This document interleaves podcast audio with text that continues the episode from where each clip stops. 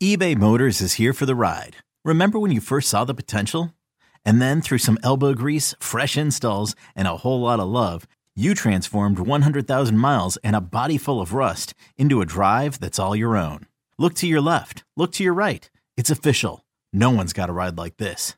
There's nothing else that sounds like, feels like, or looks like the set of wheels in your garage. With over 122 million parts, you can make sure your number one ride or die stays running smoothly. So there's no limit to how far you can take it. Brake kits, turbochargers, engines, exhaust kits, roof racks, LED headlights, bumpers, whatever your baby needs, eBay Motors has it. And with eBay Guaranteed Fit, it's guaranteed to fit your ride the first time, every time, or your money back. Plus, at these prices, well, you're burning rubber, not cash. Keep your ride or die alive at ebaymotors.com. Eligible items only. Exclusions apply. Nerds! Today's episode is sponsored by NerdWallet's Smart Money Podcast. Ready to expand your financial game? NerdWallet can coach you on smart strategies like choosing investments, finding your next credit card, and setting a budget that works for you. Score major points towards your summer vacation by learning expert tips for choosing a high-yield savings account and how to build wealth by investing in index funds. Slide into summer with smarter decisions in 2024. Follow NerdWallet's Smart Money Podcast on your favorite podcast app. Future you will thank you.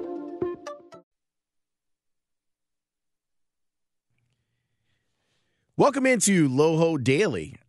I told you that we were going to probably continue talking about golf. If you missed the Masters episode with Tyler Jacobs, you should go back and check it out. It's pretty good. Today, I wanted to focus more on Tiger himself. Like, I wanted to talk a little bit more about Tiger Woods and the legacy of Tiger Woods, get a real historical perspective on it. So today on the podcast, I'm bringing on someone who I go way back with. Barry Rozner is one of the smartest golf people I know. He breathes golf. Like he absolutely loves it. He has a, a, tremendous perspective. He understands the history of the game. And part of the reason that I want you to hear from Barry is because – Barry talked about the scenario that happened on Sunday that when Tiger Woods finally got healthy and he was in contention for a major, that all of these guys that had grown up, you know, watching or idolizing Tiger Woods were going to at some point see Tiger Woods rear his ugly head. And then they were going to crawl up and die as Tiger Woods wins a championship. I think that we saw that a little bit with Francesco Molinari, and I feel bad that I'm even saying it, but didn't that seem that he shriveled up? Like, didn't that seem that way to you? That he shrunk, that he became shorter as the crowd started to roar a little bit more about it? But I had to bring Barry onto the podcast.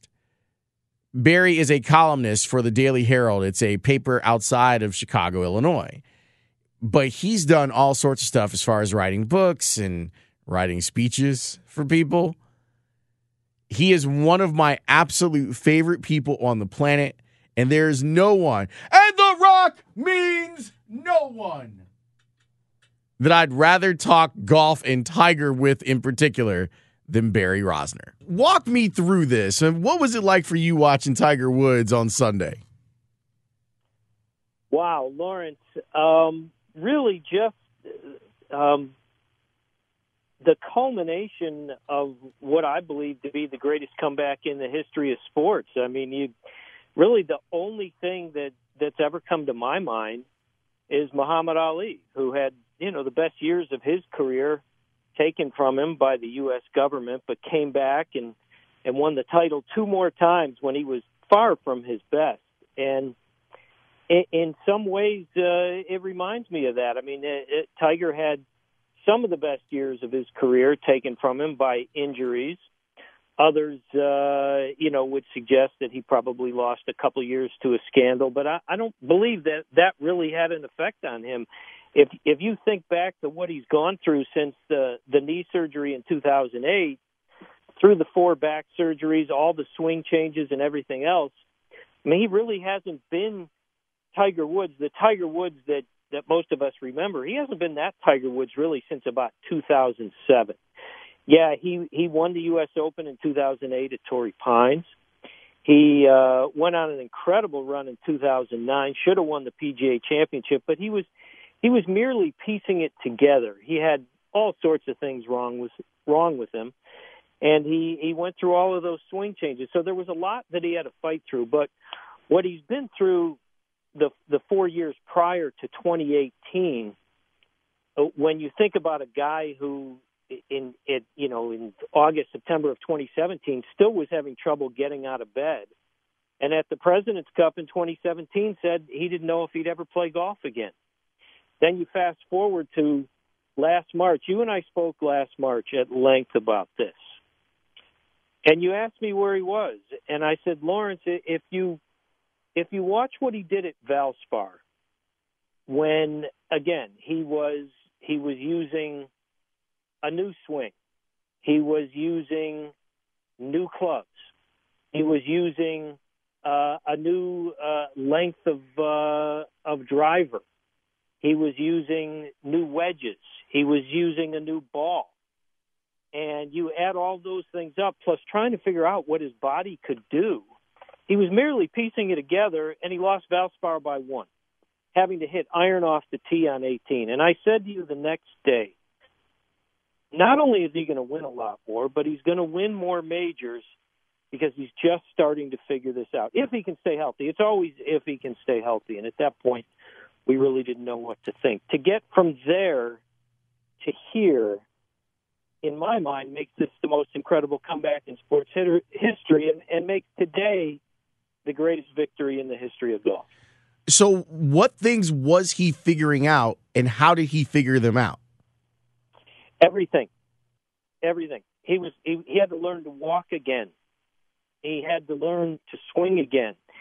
From a golf perspective, he was piecing together a swing, a new swing, while playing on the PGA Tour last year and taking the lead at one point in the British Open, coming close at the PGA Championship, coming close in numerous tournaments, and then eventually winning the Tour Championship, all while just piecing something together. Um, you played baseball. Imagine a pitcher who hadn't thrown a ball for four years. I mean, he played in he played in one tournament in 2017, zero in 2016, 11 in 2015, and seven in 2014. That's 19 events. At the same time, all of these tour players with whom he's now competing were playing 20 to 25 events a year, and he played he played almost no golf for four years, certainly none for two years prior to last year. So it's like a pitcher. Imagine a pitcher coming off of Tommy John and labrum surgery and learning to throw again. And within what, seven, eight months, nine months, winning the tour championship in Atlanta and competing in major championships, he was just he was guessing a lot, Lawrence. He was trying to figure out his distances. He was trying to get his feels. Um, he he says feels. What what does that mean? That means it, it it means having your hands on the club and understanding what your distances are going to be. Not just not just with your longer irons or even your mid irons, but around the greens and on the greens. He's trying to get that feel back in his hands. Again, with with new wedges and new iron, different weights of those clubs, and a new shaft in his driver, and a new weight of his driver head, and a new ball. All of these things are to put all of those pieces together. You know, after having spinal fusion, having to figure all of those things out at the same time, a normal human would never figure it out again. But you're talking about the greatest golfer who ever lived. You're talking about talking about the Michael Jordan of golf, and and comparisons are are are wide ranging when you com- when you put those two in the same sentence. The mental toughness, the ability to overcome, the ability to stay in the moment, the the desire to shove it up the ass of every person who says you're never going to be able to do it again. It reminds me of of Michael in '93. Again, in '93, everybody said the Bulls wouldn't beat the Knicks. And in '93, everybody said the Bulls wouldn't beat Phoenix. And then when Michael came back, uh, and and they failed against Orlando, and and he didn't shoot well. They said, well, he'll never be the same player again. And then then the next year, of course, they set a record for victories and and swept through the playoffs and won three more championships. Um, Michael didn't go through the physical problems that Tiger did, but in terms of mental toughness, in terms of the desire to stick it to everyone, in terms of seeing the young guys coming up and wanting to take on every single one of them and show them what he's made of, they're they're similar in a lot of ways. And uh, for my money, the two greatest who have ever done anything in the history of sports. You cover both guys your perspective on this is is really unique in, in, that because there there's not a ton of crossover between basketball writers and golf writers. What I think is interesting about the the the comp that you make is that it seemed clear early on that Jordan considered him a peer, which is not something that Jordan ever does. No, he he doesn't go out of his way to do that because when you're the greatest to ever live, how many more of those people are going to be walking around on the planet at the same time? But in in '97, when he wins the Masters by 12, and a couple of years later, when he wins the U.S. Open at Pebble by 15, and people like uh, Nick Price and Colin, Mon- Colin Montgomerie are saying he plays a game with which I am not familiar. Michael could recognize that greatness, and they became good friends. And I think, I think Tiger learned a lot about the way to approach things mentally from Michael Jordan. Um, probably learned some of his fitness from Michael Jordan too. Maybe maybe too much, maybe too much gym time from Michael Jordan. But it, they're they're similar in so many ways. Um, I'm particularly amused, and, and, you know how this makes me laugh, Lawrence, because we talked about it what uh, 13, 14 months ago. That all of these guys, all of the Dustin Johnsons and Brooks Koepkas and Justin Thomases and Jordan Spieths and Rickie Fowlers and and uh, and and Jason Days and and uh, the list could go on and on. And Francesco on. Molinari. yeah, they all said they all said we we want to see Tiger at his best. Well, that's never going to happen. I mean, Tiger Woods is 70% of what he used to be. 70% of Tiger Woods at his best is still better than most of these guys. And he showed that today in the Masters. What amuses me is they had no idea what they were talking about when they said that. And today they found out. Dustin Johnson said after the round today, he said, I've never heard noise like that before in my life. And you know that it's different when it's a tiger roar. There's no roar like that. And and that's because people love this man. They want to see the greatest who ever lived continue to win tournaments. It's just, it's just like with Jordan. I mean, uh, people recognized what they were seeing and they didn't want to see it end. And it is similar now. This is a gift. I consider this a gift to be able to get Tiger Woods back and to see him winning tournaments again and now to see him win another major. I, I consider it one of the greatest sporting gifts of my lifetime. What you know, like if you look back to Thursday and Friday, and you think about him missing eight or nine putts inside of five feet, if he makes half of those, today isn't even much of a contest. And that's the way that's what it used to look like when Tiger Woods was in a major. Is it didn't look like much of a contest a lot of those times. Not for all 14 previous majors, but for a lot of those. And the fact that he can't practice everything the way that he used to means certain parts of his game are going to lack from time to time. But he's still the greatest iron player who ever lived, and you saw that again today, him flushing his irons. The, the, the shot from number 11 from the trees, where he gets it on the green, he had maybe 16 feet for birdie, burn the edge. But the fact that he made par on that hole is where he won the golf tournament. So he makes bogey on 10. He somehow makes it brilliant hook out of the trees on a brutal hole. 11's just just a nightmare of a hole. And then they go to 12, and on 12 you see four players in the last two groups hit it into the water for double bogeys. Here's another comparison to Jordan.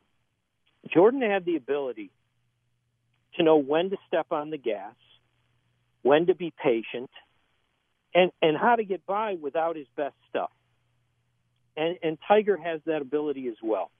And today he was just patient. He just stayed patient because he knew where the tough parts of the course were coming.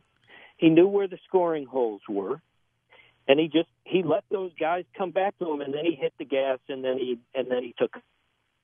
I And was if I, you if, if you don't think Lawrence that those guys aren't standing on 12 tee, think speed and thinking about Tiger Woods being in the same group and hearing the way the crowd reacts to him.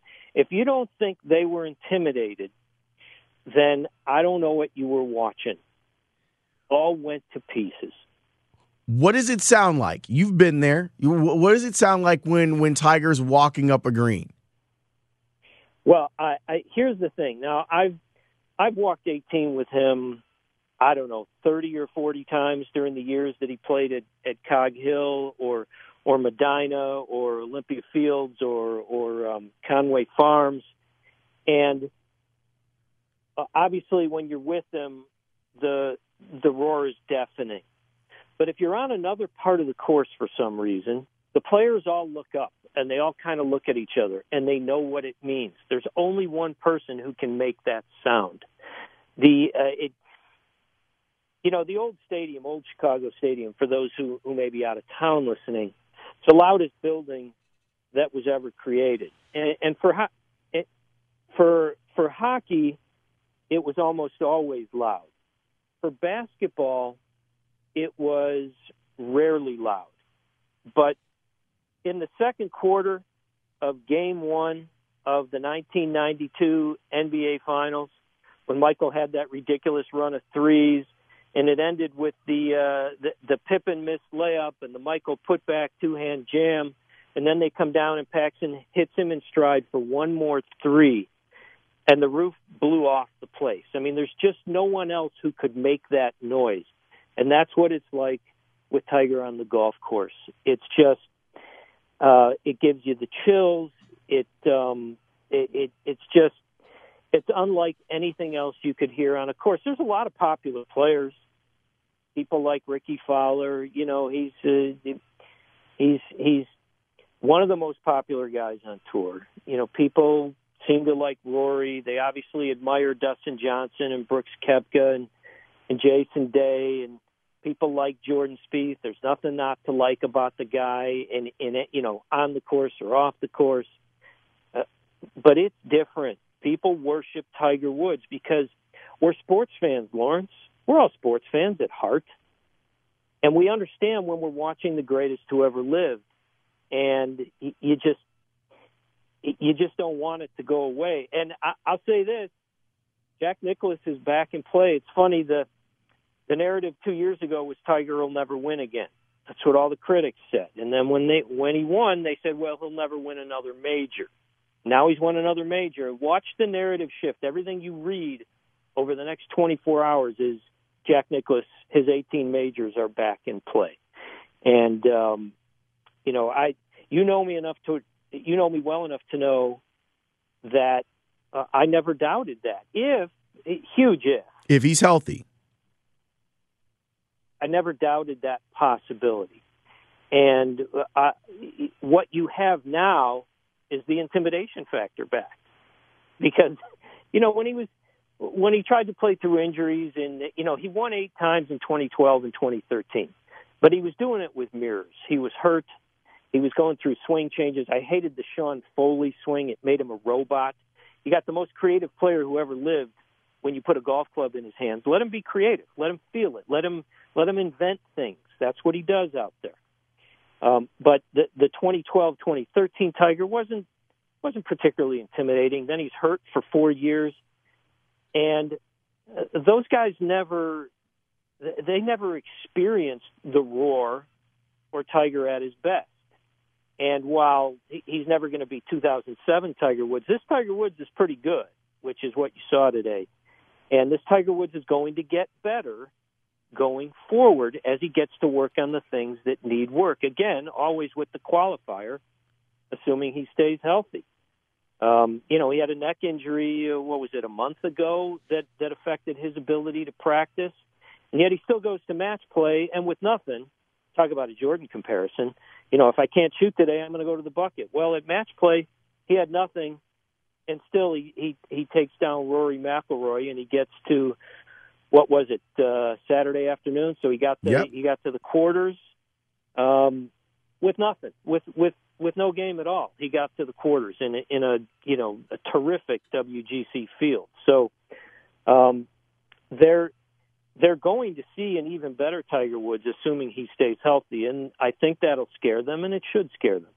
Where does this Masters or this major win rank for you in Tiger's career? Oh, I think it's by far the greatest major win of his career, given all the circumstances. Obviously, 97, you know, that was the coming out party. He wins by 12 at the Masters after shooting 40 on the front on Thursday. He wins the Masters by 12.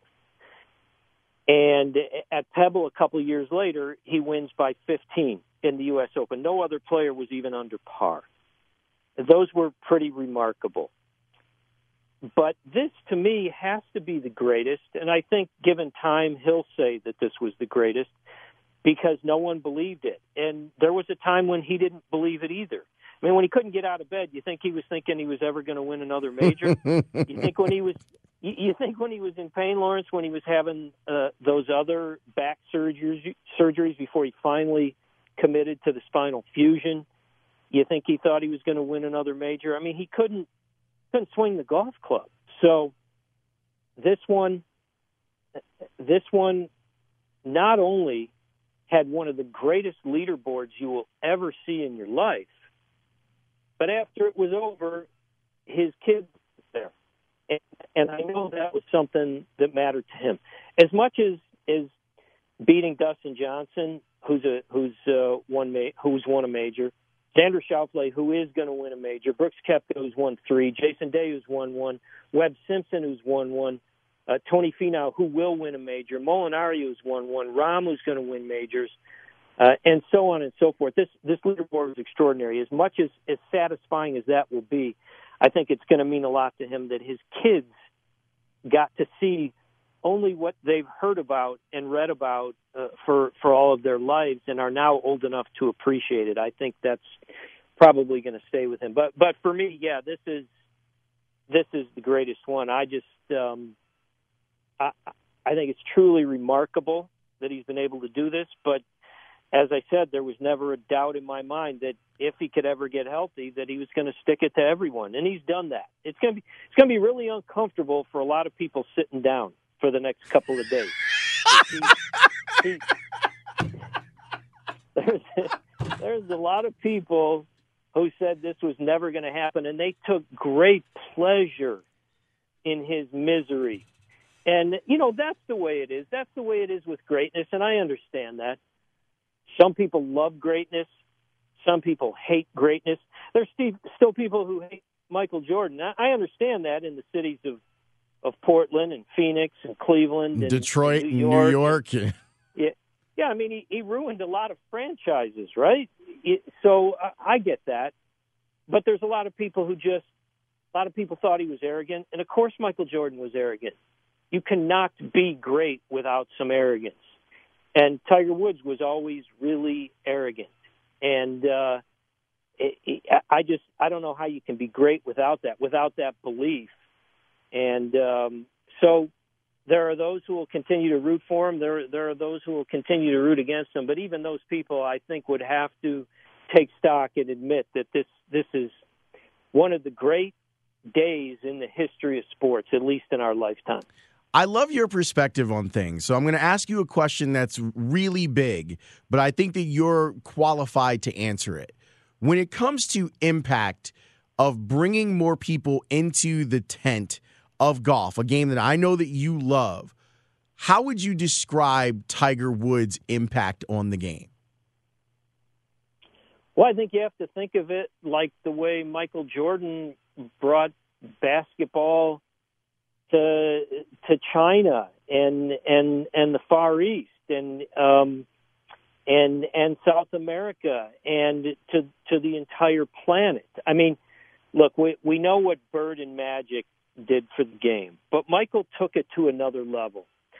Arnold Palmer really created the modern game. He he brought more people in. He created a TV generation.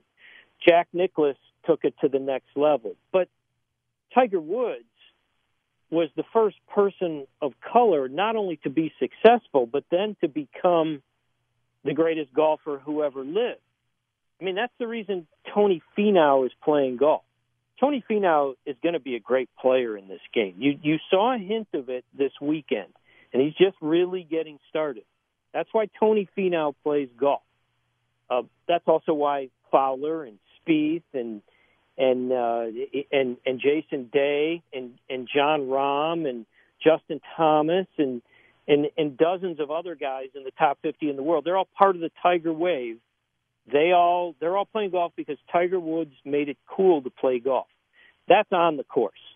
There are there are tens of thousands of young people of color playing the game because of Tiger Woods, but you know how much that will impact the game at the professional level who knows but in terms of viewership in terms of ticket sales in terms of making the PGA Tour something that people wanted to watch it was even with Arnold Palmer and Jack Nicklaus it was still what you'd have to consider it, it, it was sort of a, a country club event even on TV and was for a relatively small percentage of the population. But Tiger Woods took it to a new level. And when he was at his best from 97 to 07, that was reflected in the ratings. That was reflected in in uh, in the popularity of the PGA Tour. That was reflected in the purses. That's why that's why you saw Ian Poulter tweet today. We'll never be able to express our gratitude to this man for what he did for the game. What he's saying is that when they when they first started playing, I mean Phil Mickelson Phil Mickelson will tell you when they when he first got on the PGA Tour, and you know Phil and Tiger, I don't care what they pretend publicly now. These guys are not friends. They don't particularly care for one another. And I understand it from Phil's perspective. Tiger took a lot of wins out of his pocket. But Phil Mickelson understands when they first, when he first started playing, the entire purse they were playing for was a million dollars. Everybody. After after Tiger started winning on the PGA Tour, the winning amount was a million dollars. So now there are some purses where the winning amount is close to two million dollars, and that's because of Tiger Woods. But I, I think Tiger represents to people uh, uh, of all colors, and I hope I'm not overstating it, but it's it's it's what I've seen when I've walked the ropes at, at a tournament. You, you see an awful lot of black people out there uh, it, watching a golf tournament. When Tiger's not playing, I, I just don't know that you see that much of that. So I think that's sort of an indication of what he means to the game and what he means to people. And I mean, I don't, I don't think you have to. I don't think you have to be black to to admire what Tiger Woods has done on a golf course, but I think for for minorities, he certainly certainly represents opportunity, and uh, that's probably going to it, that there's probably going to be something of a rebirth in that now that he's back and at the forefront of the game. Barry, my friend, I appreciate your time. As always, I thank you. And I wanted to give you a platform to talk about golf, man, because you were you called this. You absolutely called this. And as soon as I saw Molinari hit it into the water, I was like, that's Barry. Barry saw that coming years ago. Well, you knew it was going to happen. It's happened so many times before. I've seen a lot of guys crumble in his presence. Um, Molinari certainly seemed unflappable for three and a half rounds. It, it, it sure didn't seem like it, you know there was any chance it was going to happen, but it's always happened before. I expected it to happen again. Even the great Brooks Koepka put one in the drink on 12. It's just the effect that Tiger Woods has on people, and um, I I I think we'll probably see more of it going forward. Again, given health, Lawrence, I, I believe this is this is one more step, but I think we got a long way to go. Barry, thanks for doing this. It's my pleasure to have you on this podcast, and I appreciate your insight and your friendship. No, uh, back at you, Lawrence. Uh, you've always been a great friend, and it's my pleasure to do this. I appreciate you allowing me to be on your podcast. Anytime. You're always welcome here, sir. That is always going to be the case. Have have a great week. Hopefully there'll be no more snow and you can get get yourself back on the golf course. All I know is I'm drinking tonight, Lawrence. good man. That's a good man right there. That is Barry Rozner.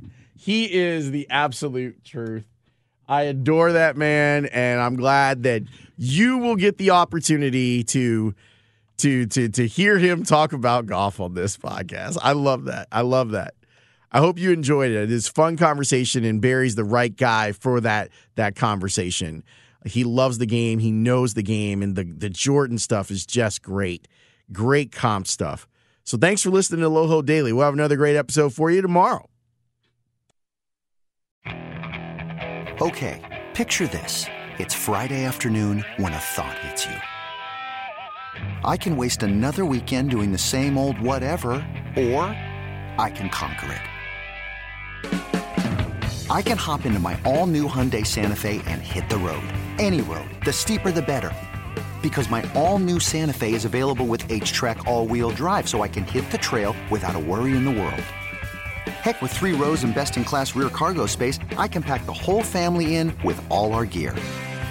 We've got available dual wireless charging for our phones so we'll never lose touch with civilization and we won't lose touch with the primordial power of Mother Earth. So which is it? Waste the weekend or do something a little more epic? And conquer it in the all-new Hyundai Santa Fe. Visit HyundaiUSA.com or call 562 314 4603 for more details. Hyundai, there's joy in every journey.